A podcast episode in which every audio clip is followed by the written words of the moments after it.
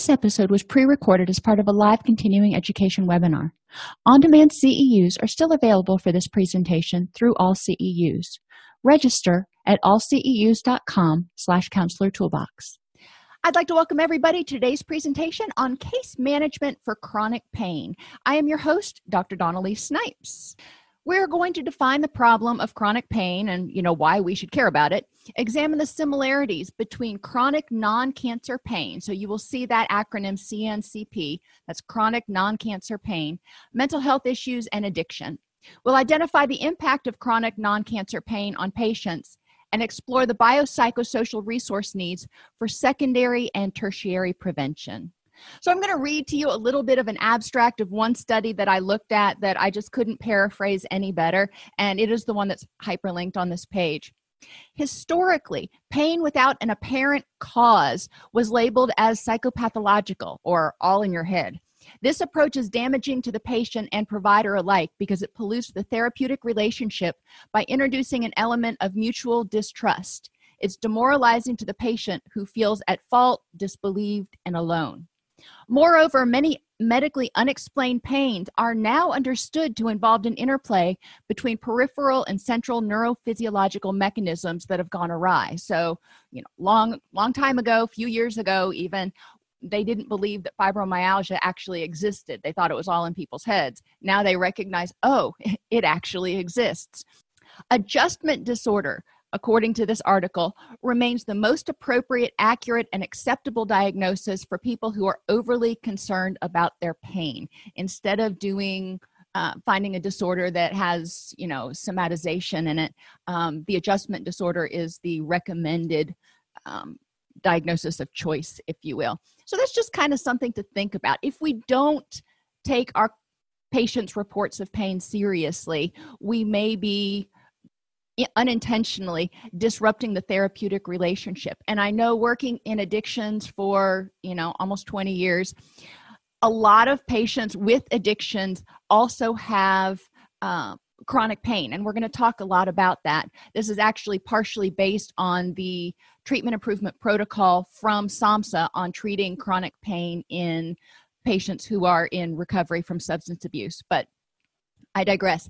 It is really important to pay attention to their pain and not automatically think that they are drug seeking. Pain patients have addictive disorders about 32% of the time. So, about 32% of pain patients have addictive disorders. That's important to remember because that means one third of people that are going to the pain clinics actually do have some underlying addiction about 56% of people that are older than 20 years old report having pain lasting greater than three months at some point in their lives. 36% of people report having disabling pain in the previous year. Now, that, that wasn't for a significant duration, but it was disabling, such as migraines, that may put somebody flat out um, in bed for a day or two or three at a time. One statistic that I found that was particularly disturbing to me was that 11 to 38% of children in the general population report living with chronic pain. Now, there's chronic pain because of stress that um, causes GI upset and, and other things. You know, that's actual pain, that's real pain there. Um, chronic pain because of tension, just like adults have. Uh, but there's also in children as they grow if you remember what the, where the phrase growing pains came from it's important to recognize that children may have some growing pains and there may be more aches and pains during episodically during the growth and development process. That doesn't mean we should ignore their chronic pain because it is going to impact them we need to remember that chronic pain may have a long course with multiple episodes where it gets better for a little while and then it starts hurting again.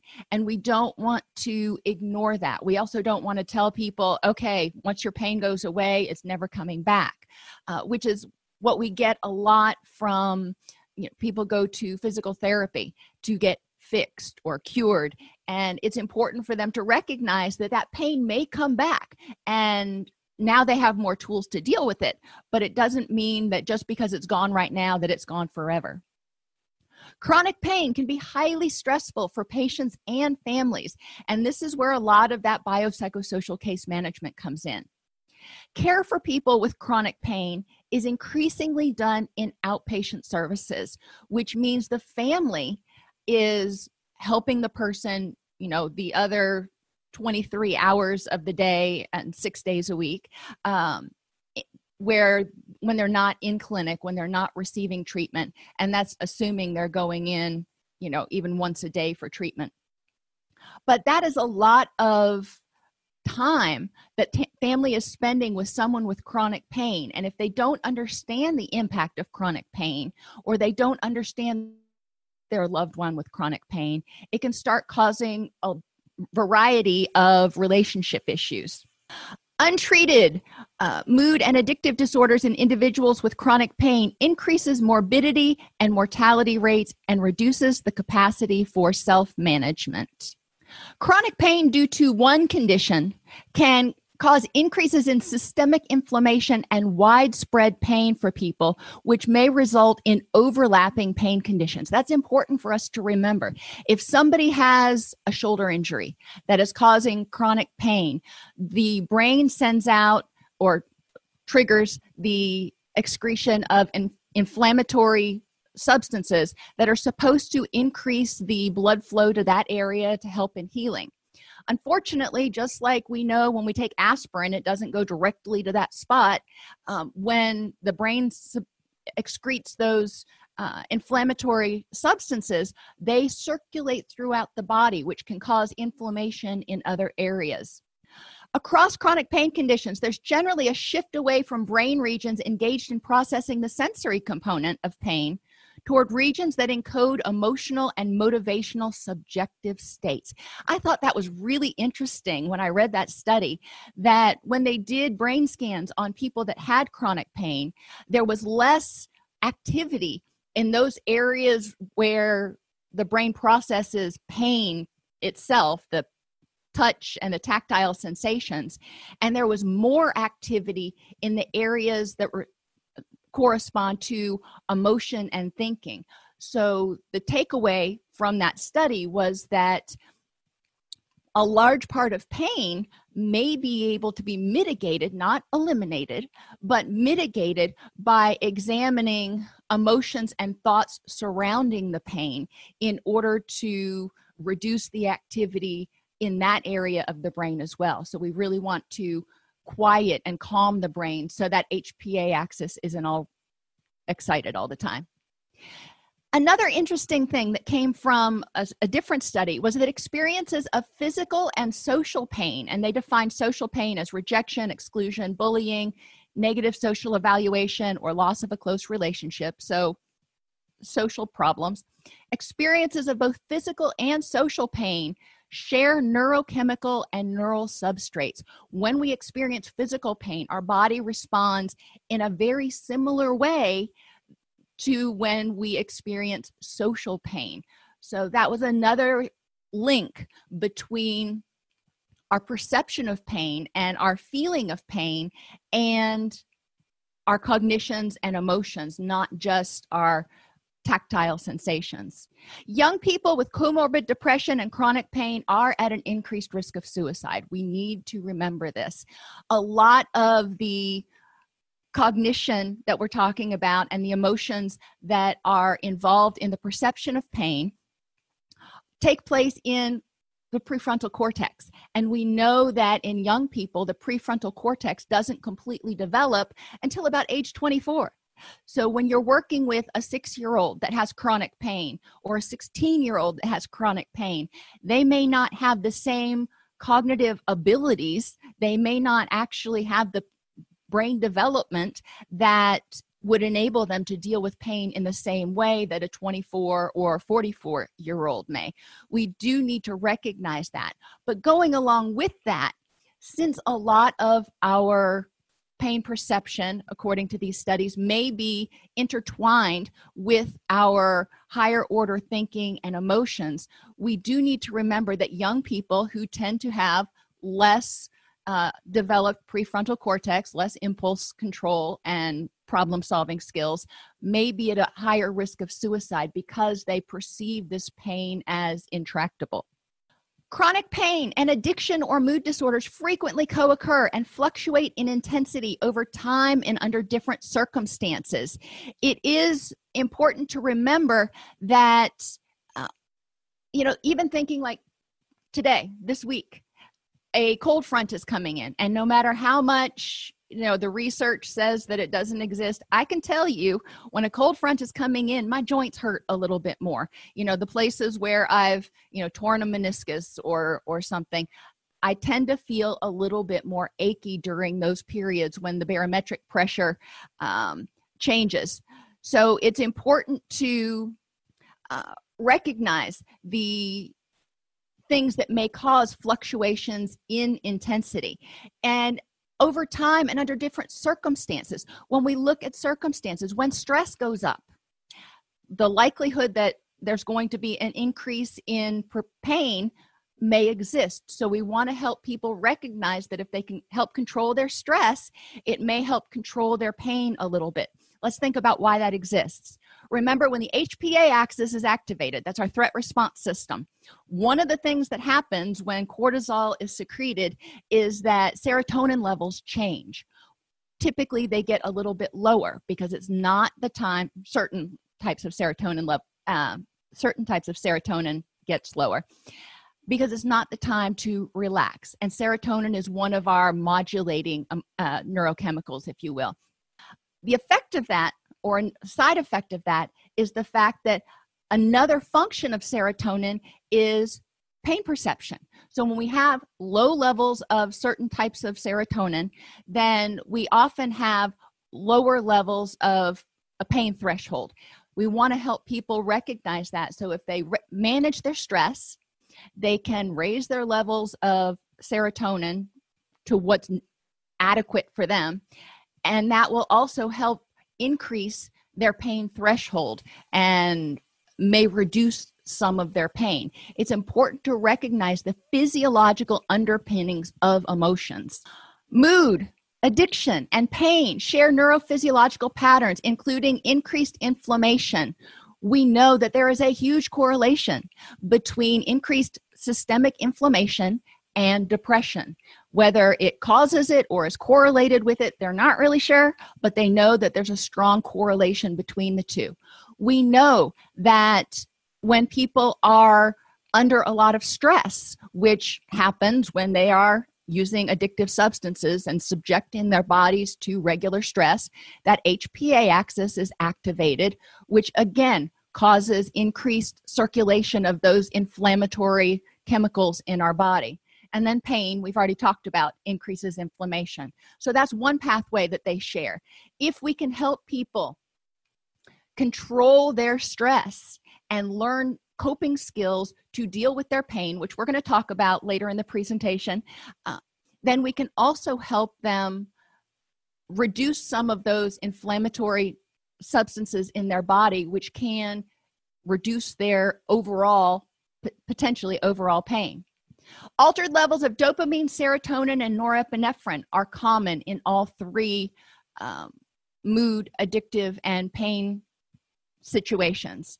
And a hyperactive HPA axis, as I just explained, are is another commonality between those three things. So if we can get that HPA axis under control, that threat response system under control, if we can reduce cortisol levels, then we can theoretically help the person allow their body to rebalance the dopamine, norepinephrine, and serotonin and improve their pain threshold. Effective pain management in patients with comorbid issues must address all conditions simultaneously. Now, I say multiple issues and all conditions. Uh, when we're talking about patients with trauma, it's important to remember that patients with a history of trauma often have a dysregulated HPA axis, which may mean that they are going to have more difficulty um, with pain perception because that regulatory system is out of whack, so to speak. Their serotonin levels tend to be lower, their cortisol levels tend to go from very low to very high all of a sudden. Treatment of one condition, pain, mental health, or addiction, can support or conflict with the treatment of the others. A medication appropriately prescribed for a particular chronic pain condition, for example, may be inappropriate given the patient's substance use or mental health history. And Barrett brought this question up, and I'm going to address it a few more times throughout the presentation. Um, but let's talk about CBD oil right now. Uh, CBD oil has been touted for its benefits in the treatment of symptoms of depression, of pain, of a variety of other things.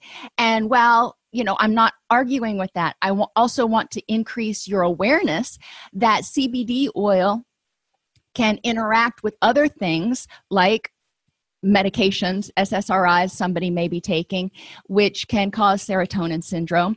It can also um, has been found to potentiate other herbs like St. John's wort and could potentially cause a manic episode in somebody who's bipolar. Uh, we do want to recognize the dangers there. Now, CBD oil doesn't have the um, psychoactive component of THC. So theoretically it is not going would not be something that would trigger a relapse in somebody with addiction. But um, you know the cbd oil is also not regulated. So there is a, a, trace amount of thc in most cbd oil products on the market. It's a matter of considering what's in the best interest of the client and making sure especially if they're taking herbs or medications that are are addressing their uh, neurotransmitters that they need to be medically supervised when they're starting the CBD oil. CBD oil is also, since it's not regulated, uh, the amount of the active constituent in any preparation that you get may not be um, uniform across a single bottle or a set of pills or you know between different makers. So it's important for people to understand that too. So if they get it from one one maker one time and another maker another time they may not be the same exact dosage of the active constituents. But there are a lot of people who want to explore CBD oil and you know that's important for them to educate themselves and make decisions about what they want to do. But we do need to educate them especially if they are um, taking anything that alters their serotonin levels or which includes opioids uh, that uh, we need to educate them about serotonin syndrome. So that is my serotonin syndrome soapbox for the day. Okay. Biopsychosocial impact of pain. When we are in pain we don't sleep as well. It number one when we're in pain our body the primitive areas of our body say we are the weak link in the pride and we're the one that may get eaten by the hungry lion. But more practically than that when we're in pain we can't get comfortable. When we can't get comfortable we don't get good sleep. When we don't get good sleep it contributes to elevated hpa axis higher levels of cortisol. The adenosine in our brain doesn't get cleared out um, at the end of the day so we don't feel rested the next morning. We have may have more difficulty concentrating yada yada. So it's a problem. Pain also causes pain and we already talked about that.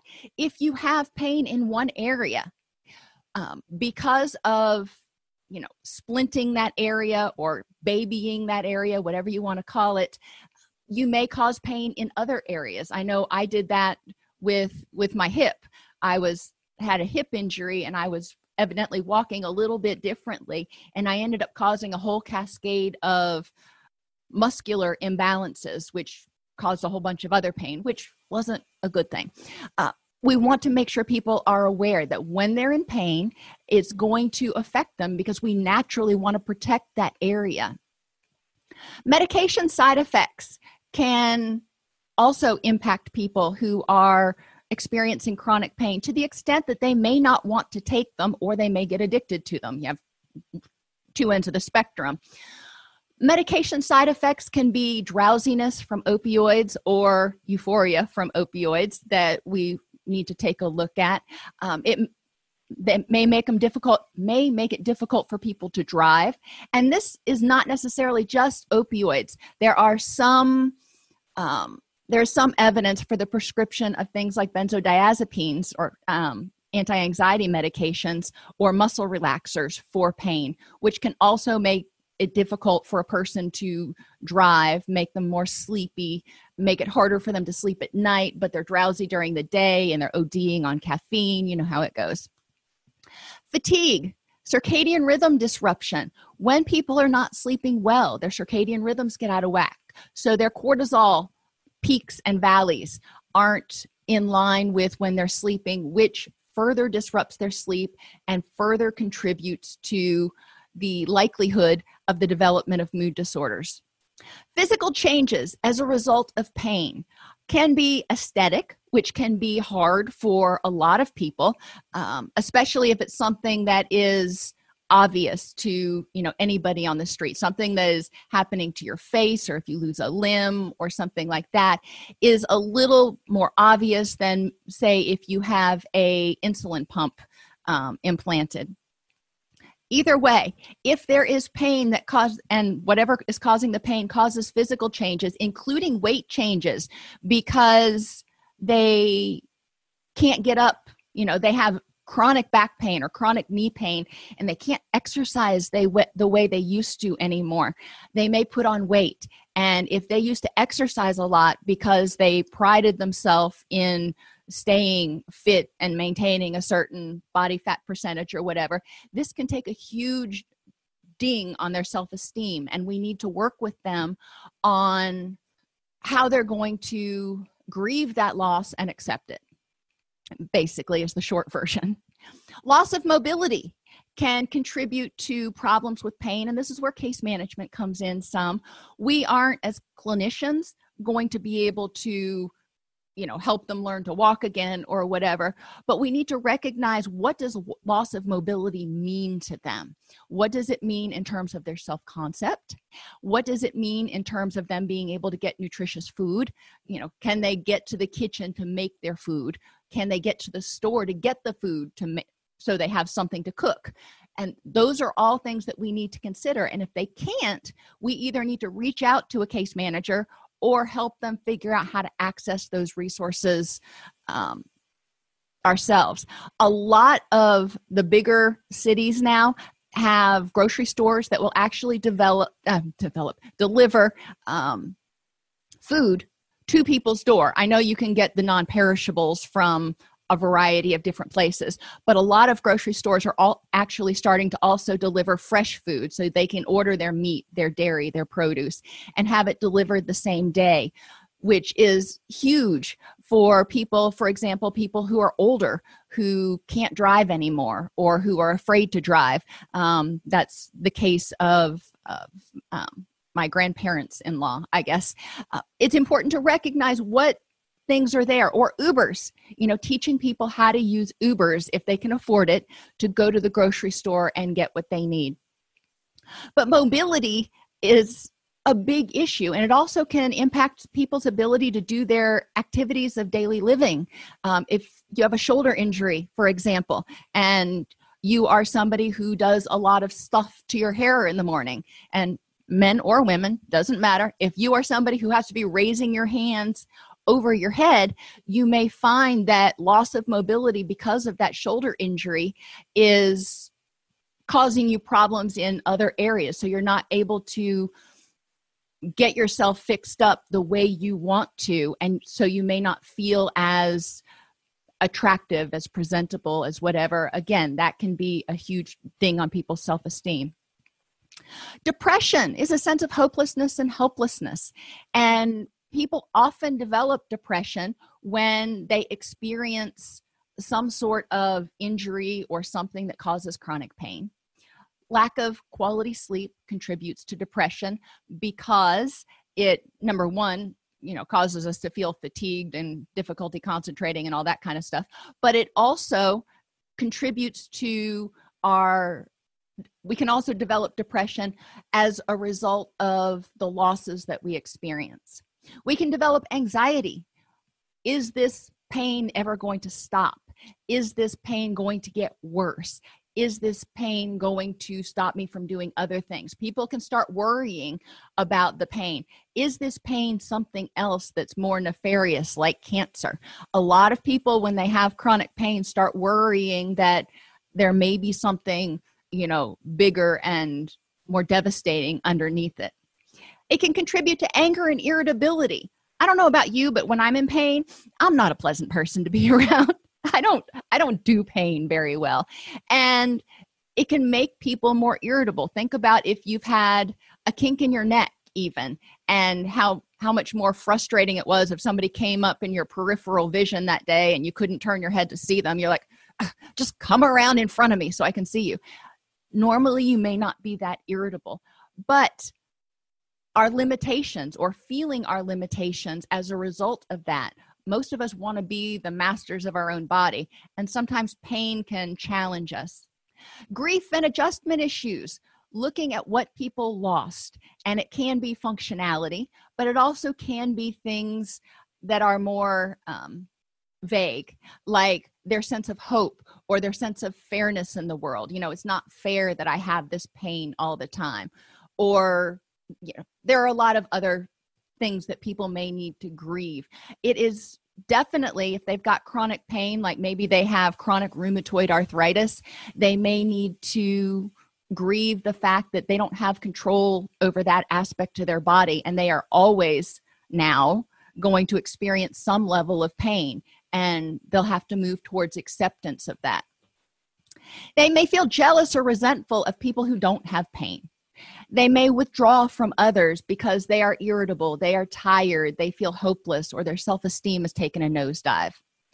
They may experience loss of social support because people are like, you know, I, you're always in pain. You have migraines like every third day. I can't be there for you all the time. And so they lose their social support. Or the other end of the spectrum is people become paternalistic. This is especially true of parents who have children with chronic pain.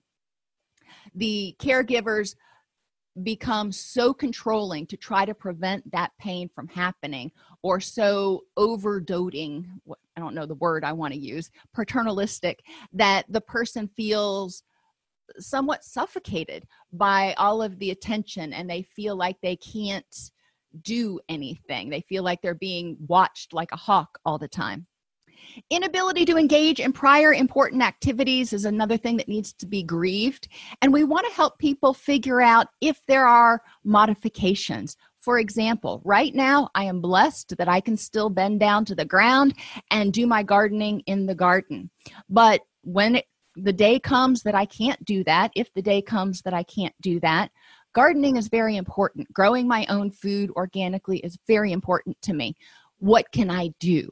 and raised boxes and raised hydroponic boxes are the next steps that I would consider taking um, so I could still engage in that without having to bend down and get all the way down to the ground. For people who, you know, like to paint, um, it's important to think about that. When my grandfather was um, got uh, Parkinson's disease. He had the shakes. Now, that's not pain, but he did have the tremors that kept him from being able to paint as well. And what could he do differently, or what could he do that still allowed him to paint? Well, he couldn't cut in anymore, if you're familiar with painting. Uh, he couldn't do the edges anymore, but he was able to use a roller and do big walls and things like that. So he could at least participate in what was going on. But working with people to brainstorm ways they can modify their beloved activities to things that they can do. My stepfather, um, when at a certain point he was having back pain, and the man lives to play golf. He played golf every single day of his uh, retired life to the best of my knowledge they lived on a golf course so it was easy for them him to get out there but his back pain got to the point where it was impairing his golf swing, which was hurting his golf score, which was hurting his self esteem. And he was getting frustrated and angry and feeling hopeless and helpless and useless and old. And, you know, there was a lot of stuff that came with it. Uh, and it was important for him to go to physical therapy and then you know before he could go back out playing again you know he started with things like um, uh, putting because putting didn't require the same muscle engagement and tor- torsion on his back that was causing the pain. So he was still able to get out and play some. And then he worked up to the point, he never got back to playing 18 holes, but he did work up to the point where he could go out and play nine holes. And he was tired after that and he was a little bit sore, but it was better than nothing. And he was grateful that he was able to get back out and do nine holes, working to find compromises. Loss of independence, we've really talked about in terms of loss of mobility. Um, but people also, if they are in chronic pain, they may not be able to work anymore. There are, if you go to the JAN network, J A N, Job Accommodation Network, um, they give you um, suggestions for reasonable accommodations for just about any disability out there. It's important to help people realize what sort of accommodations are out there so they can stay employed as long as they want to. But at a certain point, if they are not able to maintain gainful in, employment, then their income may go down, which also may contribute to additional losses of independence and things that they wanted to do. Financial hardships can also occur because of medical expenses. If you've got chronic pain and you're going to a pain medicine physician, you know, you have doctor's visits that, you know, are going to be repeated. And until you pay your deductible, a lot of times you are paying 100% out of pocket. And a lot of people have higher deductibles now. So medical expenses can be quite costly job loss, and environmental modifications. If somebody, for example, has to have a knee replaced or has chronic knee pain, so they can't go up and down the stairs anymore, and they have to have one of those, you know, pseudo elevators installed, that's an environmental modification to help them maintain their independence and or despite having their pain. But it can be a bit costly. And physical, sexual, and emotional relationship problems. We don't talk about this a lot, but when people are in pain, it's hard to have a high libido. Um, a lot of times, when people are in pain, they feel drained and exhausted a lot of times. So they're not thinking about sex, which can negatively impact their connection with their partner.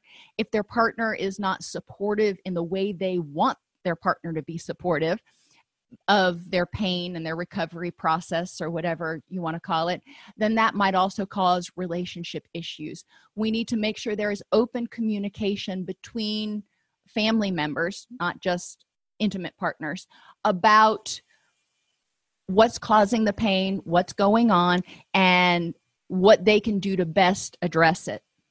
Common chronic pain conditions low back pain, neck pain, upper back pain, arthritis, fibromyalgia, uh, TMJ, Crohn's disease, and migraines. Those aren't all of them by any means, but you know, arthritis covers a whole big scope of things. Um, fibromyalgia, you know, what we're looking at is, you know, the most common types of pain. It doesn't mean people won't have some other pain out there, um, but you know, these are the things that we want to screen for. When we assess for chronic pain, the McGill Pain Questionnaire, and it's hyperlinked here in your PDF in the classroom, you can, you know, pull that up and you can see the PDFs that are online that you can use for the McGill Pain Questionnaire. Basically, it's a little diagram of a person and it has them describe the type of pain, the duration, etc.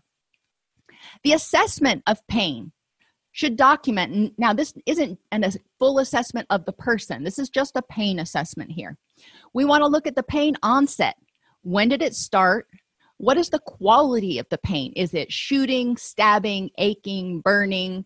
And what's the severity on a scale of one to five? One being no pain at all five being the most excruciating pain you've experienced. You know where are you at? We should ask for results of investigations into the cause of pain. We aren't medical doctors. We're not going to be investigating the cause of the pain but we want to know what the cause of the pain is so we can educate ourselves if necessary and we can help the patients educate themselves about what's causing it what the prognosis is etc we want to look at pain related functional impairment for the person. What does this pain keep you from doing that you used to do that you want to do that you miss doing. Let's start making a list of those things. And again figuring out ways to compromise or try to help them make it work or find uh, substitutes or find people that can help them do those sorts of things. Emotional changes related to the pain. This isn't just their mood disorders. This is how have your emotions changed? How have your feelings changed? Your mood changed since this pain started? When you are having a high pain day what what are your moods like? When you are having a low pain day what is your mood like? Pre-existing mental health trauma or addiction issues so we know if there may be something in there that is contributing to a reduced pain threshold. And that's one of the things that i keep trying to point out with clients when I'm working with clients who have chronic pain, I'm not saying it's all in your head. What I'm saying is that depression and stress and other things cause chemical reactions in your body that reduce your pain threshold, that actually cause you to feel pain more acutely. And if I know, or if we know when we do this assessment, that the person has a history of depressive issues, then we know that if they start having a depressive episode, their pain's probably going to increase. Likewise, if they start having a pain episode, their depression may increase. And we need to be aware of that to modulate both of them.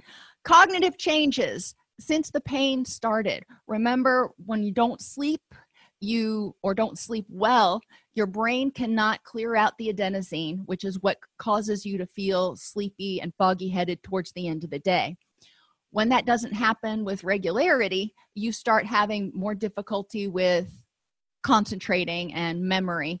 But also when that HPA axis is activated and people are experiencing pain it alters the other neurochemicals like dopamine and norepinephrine which are important for attention memory and learning.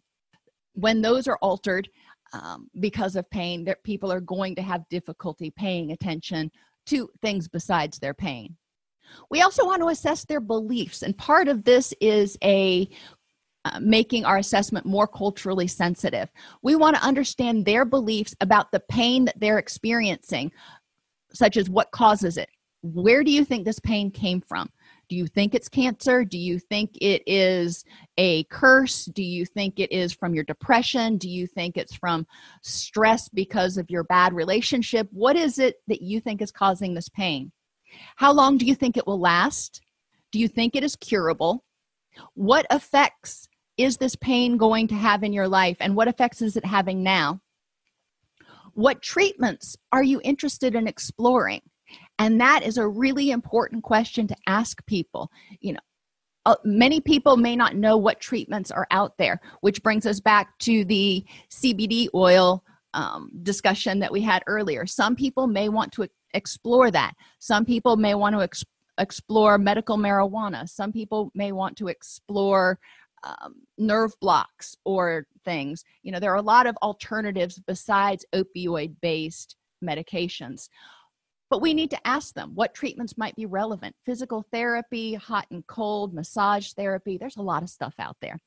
Um, and we want to assess whether they feel like their pain is understood and believed to be real by clinicians. If they don't feel like they're being taken seriously, that often increases their perception of pain because it increases their sense of feelings of anxiety and sense of hopelessness and helplessness. We want to examine people's fam- uh, family's response to pain. And I use the family to refer basically to the people that live with them, but it can be extended family as they define it. It doesn't have to be blood relatives, but those people that are important in the person's life. Interestingly, when we're talking about children with chronic pain, parental cognitive responses to pain, such as catastrophizing or exaggerated negative pain appraisals, influence both the parent's emotional reaction and the functional d- ability levels of the child. So, if parents are feeling like it's a catastrophe and thinking this pain is excruciating and um, making it into a catastrophe, then that often wears off on the child, and the child starts using emotional reasoning to think, oh, well, mom or dad says this is like really dangerous and really awful, so it must be. We really want to help them use fact based reasoning and get away from that emotion focused reasoning. And fact based reasoning, I use that kind of loosely when we're talking about pain. Let's use the facts. Let's ask Junior, you know, on this Likert scale of one to four or one to five, how bad's your pain today? You know, I want Junior to tell me instead of assuming that because he grimaced when he got up from the sofa that his pain must be a, a five today.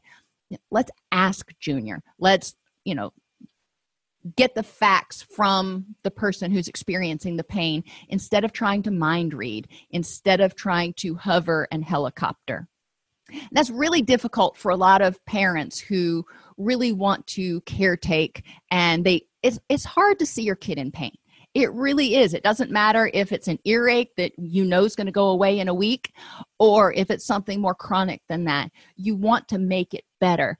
Um, but children with chronic pain, we may not be able to make it completely better. Instead of focusing on the pain the child has, helping parents focus on the pain the child doesn't have. So if the child says, okay, my pain is a two today, well that's awesome that it's not a four. Let's you know revel in the fact that today's a two. That that's a pretty good day. Instead of getting depressed and frustrated and saying well you know i want it to be a zero. We need to assess the environmental consequences of the pain. And disability income can be one of them. With children who have chronic pain um, most of the time they don't have to be homeschooled. They don't have to have special educational interventions. Uh, but if they do for some reason and the parent has to quit their job we need to be aware of that. The person may have a loss of desired activities because of their pain. Um, and this can be um, episodic. You know when my knee flares up i can't run. And that you know really irritates me because i love running. When my knee flares up what can i do that i similarly enjoy that's not going to make the pain worse? And there may be absence from uh, desirable or feared activities. If you want to do something you the person may not to that the person may not be able to do things that they want to do. Likewise, they may focus on the pain in order to avoid doing things that they don't want to do. You know, with kids, they may not want to clean their room, so suddenly they may be in a lot of pain. Uh, for adults, you know, you may not go to want to go to work, so maybe you're suddenly in a lot of pain. We do want to look at some of those underlying motivations and see if there are any patterns for when it flares up because then we want to also address you know the pain may flare up because the person's anxiety went up. Okay so let's talk about that anxiety about work that is causing your pain to increase that is causing your HPA axis to get wonky and reduce your pain threshold. Encourage people to do a daily pain assessment using some sort of descriptive language. And for kids it's going to be different than for adults. You can use numerical scales, and I encourage you, please, when you use Likert scales, to use a verbal or pictorial anchor for every single point and ideally make it an even number because if you make it an odd number, more often than not, people are going to choose the middle number, which is usually three. So, on a scale of one to four, what's your pain like today zero pain excruciating pain a little bit of pain or moderate pain. You know those are pretty easy to differentiate. When you start getting too many increments it's hard to know like on a scale of 1 to 10 what really is the difference between a 7 and an 8 you know i have a hard time with that. With 4 points it's easier to differentiate. They can use verbal scales. They can tell you it is um, no pain it is minimal moderate or excruciating or they can use visual scales with with um, happy faces you know for children. Or they can even actually use a scale and you can say okay move the little marker up to where your pain level is. Whatever works for that person. But we want to get a daily pain assessment from them to figure out you know other things that might be contributing to it other than mood. You know it can be the way they sleep. It could be what they did the day before. It could be you know pressure systems coming in it could be a variety of different things for you know if you wear different types of shoes like for if you wear heels one day and flats the next you may notice a difference in your pain. We want to ask people to keep track and they may not know at the initial assessment but keep track over the first couple of sessions. What makes their pain worse? Emotionally when they have certain feelings does it make their pain worse when they have certain thoughts does it make their pain worse? Um, when they have certain physical conditions like when they're more tired their pain is worse.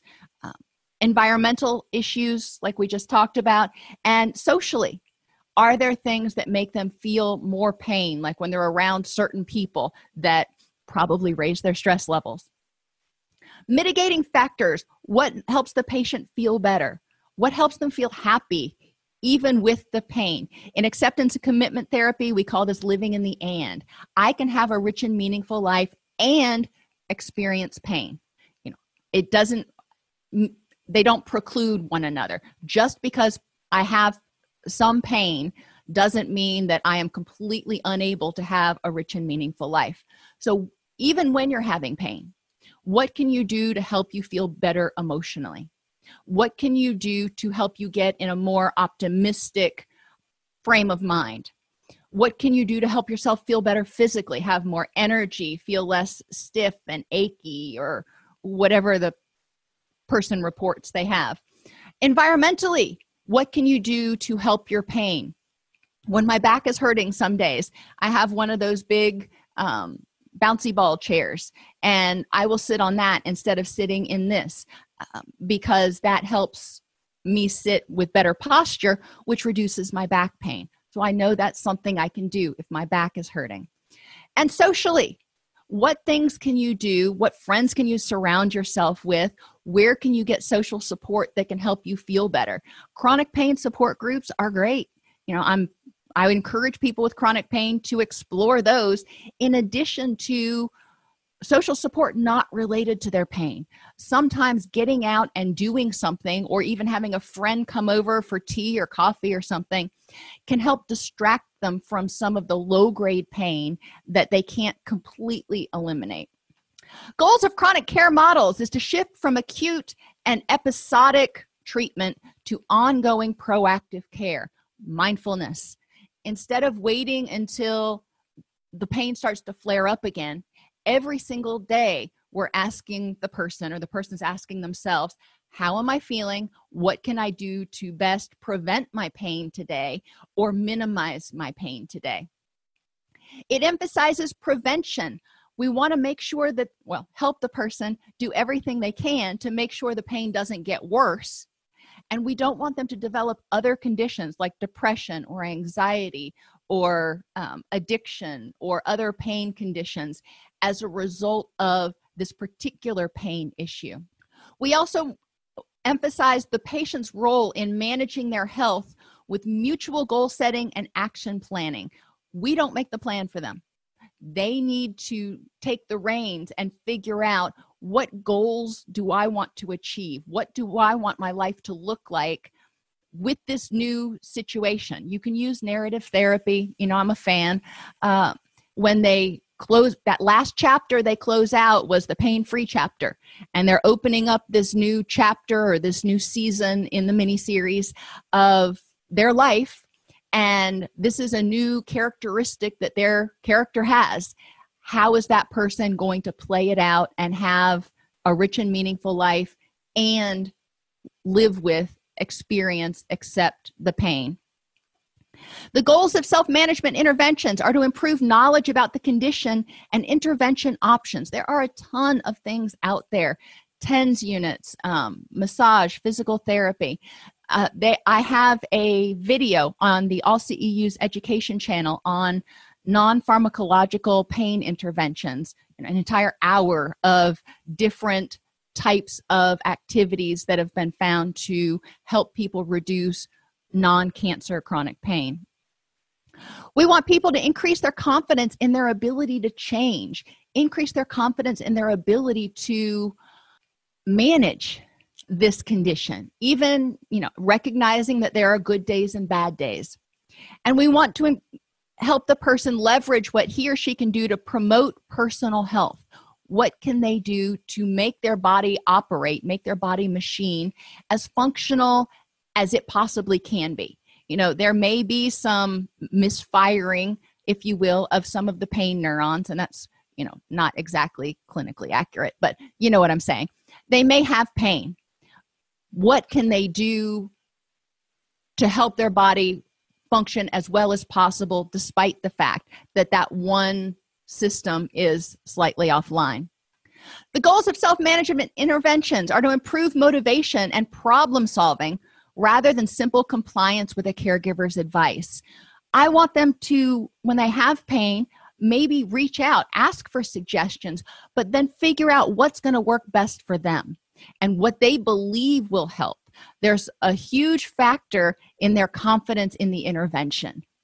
Help participants master six fundamental self management tasks solving problems, including preventing other problems and relapse, making sure that they're aware if they have a history of depression. What triggers their depression? Well, we need to be aware of that in addition to being aware of what triggers their pain issues and what things can they do on a daily basis to prevent both of those things from recurring.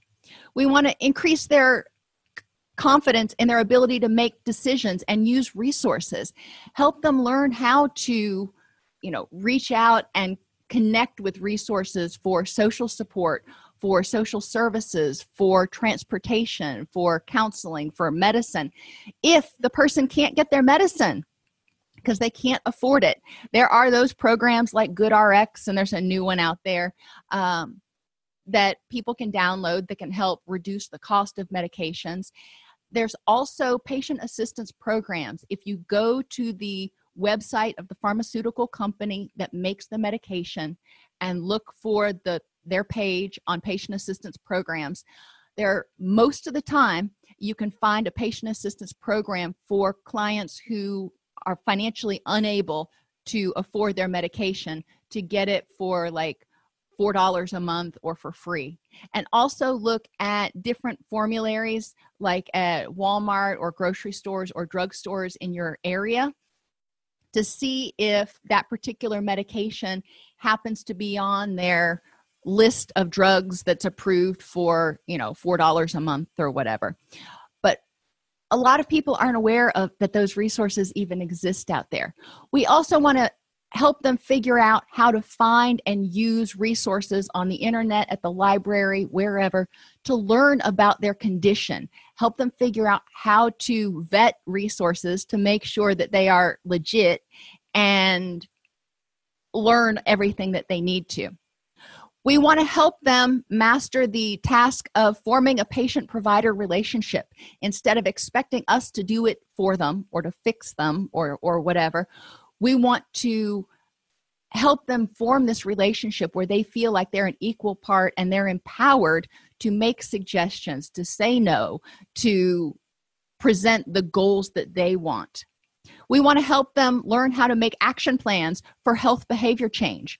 Learn how to st- set those SMART goals. Remember, specific, measurable, achievable, uh, SM, uh, relevant and time limited um, and self-tailoring help them figure out how to tailor different approaches to meet their needs you know maybe they can't go to massage therapy every single day so what can they do on the days they can't go to massage therapy? What can they get one of those back massage shiatsu back massage pads that helps or something? What can they do to tailor their treatment in a way that does not overtake their life and in a way that makes their life rich and meaningful? EMDR is another intervention that can also be used as well as guided imagery hypnosis um, you know progressive muscular relaxation. Like i said there's tons of different suggestions on the non-pharmacological uh, pain uh, intervention video. We want to discuss treatment goals with patients that include reducing pain obviously. We, they come to us they are uh, frustrated they're upset. We're not their medical doctor so we're not going to be doing a lot of reduction but we want to help them feel empowered. We want to help them feel courageous and determined and dedicated and all those positive words that they can reduce their pain to a tolerable level we want to also help them recognize and accept the reality that pain free may not be an option for them anymore. So they need to revel in the pain, less pain days. We want to help them maximize function, improve their quality of life, address co occurring mental disorders. This can include trauma. Sometimes what caused the pain may have been a trauma. Sometimes pain can exist as a result of trauma we do want to pay attention to trauma remember there are people for example who have um, limbs amputated that have quote phantom pain and that pain is very real uh, even though the limb is not there anymore their brain still kind of thinks it's there for some reason that pain is very real we want to make sure that they feel heard they feel believed they feel understood and that we are addressing all parts of their issue and we want to help them inc- incorporate suitable non pharmacologic and complementary therapies for symptom management. They've also found um, recently that bergamot um, is great for helping reduce anxiety and pain, especially in patients with dementia. But that's a whole side note. We want to help clients decide that the pain is and choose not to focus or, or dwell on it. This will help them lower their pain intensity have less pain related anxiety and avoidance, less depression, less physical psych- and psychosocial disability, more uptime, and better work status. When my knee hurts, and it does periodically, instead of avoiding everything that could make it hurt, I just accept that, okay, I'm going to be doing this, and some days my knee is going to say that I'm done. But I am going to do it up until that point, um, until the point where I'm feeling pain, and then I'm going to back off. Uh, it's important to uh, pace yourself as well and not overdo getting back into it um, where you uh, exacerbate the pain. There are many similarities between may, pain, mood, and addictive disorders. It's important that we provide integrated, concurrent biopsychosocial treatment. If we have somebody who's in a lot of pain and they're depressed, you know we can treat their try to help them treat their pain until the cows come home but as long as the neurochemicals that are involved in their depression are out of balance their pain is not probably going to experience the resolution that they want um, you know we need to make sure that we're addressing the causes of the pain anything that is keeping that HPA axis overly activated and keeping the um, pain moderating neurochemicals like GABA from flowing through the body as effectively. Mood impacts pain, which impacts life satisfaction. Recovery from chronic pain supports realistic beliefs about how much pain resolution is can exist and identifies controllable factors. So the person recognizes well you know i can't control the weather so my arthritis may act up when a cold cold front comes in. Can't control that but what can i control? Well if i've got arthritis in my hands maybe i can wear warming gloves when that happens to help keep my um, joints a little looser. So thinking about what is it that i can control in this situation to enhance outcomes. And finally remember patients with concurrent addictions or mental health issues need that concurrent treatment. So going back to um, what barrett had asked earlier it's part of it is semantics when we are working with clients who have chronic pain we don't want to tell them it's all in their head. We want to help them understand that pain is real and it alters their brain chemicals, which can affect their mood. And when their mood is lower, that also affects their brain chemicals that affects their pain perception. So, what we want to help them do is optimize their mind body functioning and help them get that HPA axis and those brain neurochemicals kind of back in alignment for what's helpful for them, which means addressing stress and depression and anxiety so their brain and body can relax, which will help reduce their pain. It's not going to eliminate it, but it will help reduce their pain. So then we need to ask what is it that's contributing to your depression, anxiety, guilt, grief, etc. And it is important to make sure that everybody's aware about the addictive potential of a lot of things out there, including kratom, CBD oil, and opioids. Not saying that those are the only ones, but all of those do have addictive potential. It doesn't mean they're going to be cause somebody to become addicted. And we also want to make sure they understand that. Bless her heart, my grandmother thought that Xanax was addictive and if she took it once, she was going to become an addict. And it took us forever to help her understand that there's lots of people that take Xanax on an as needed basis that don't ever develop addictions. So, you know, being aware of what addiction is, but also being aware if a person does have a history of addiction, the types of things that they need to cognizant and aware not to take and the interventions that they can use that are not based in addictive type medications. I actually found a great 60 page article on psychosocial interventions, and it's, it's in the additional resources section of your class. Not something you need to read for the CEUs, but I will be doing a, an on demand class on that on psychosocial impacts of chronic pain and uh, interventions, kind of newer research that they've done recently.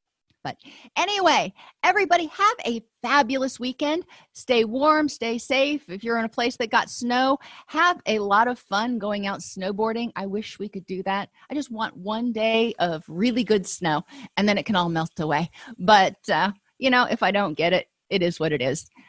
Have a great weekend. Between writing notes, filing insurance claims, and scheduling with clients, it can be hard to stay organized. That's why I recommend Therapy Notes. Their easy to use platform lets you manage your practice securely and efficiently. Visit therapynotes.com to get two free months of therapy notes by just using the promo code CEU when you sign up for a free trial at therapynotes.com. If this podcast helps you help your clients or yourself, please support us by purchasing your CEUs at allceus.com or getting your agency to sponsor an episode. A direct link to the on-demand CEUs for this podcast is at allceus.com slash podcast CEUs. That's allceus.com slash podcast CEUs. To sponsor an episode of Counselor Toolbox and reach over 50,000 clinicians per week, go to allceus.com slash sponsor. Thank you.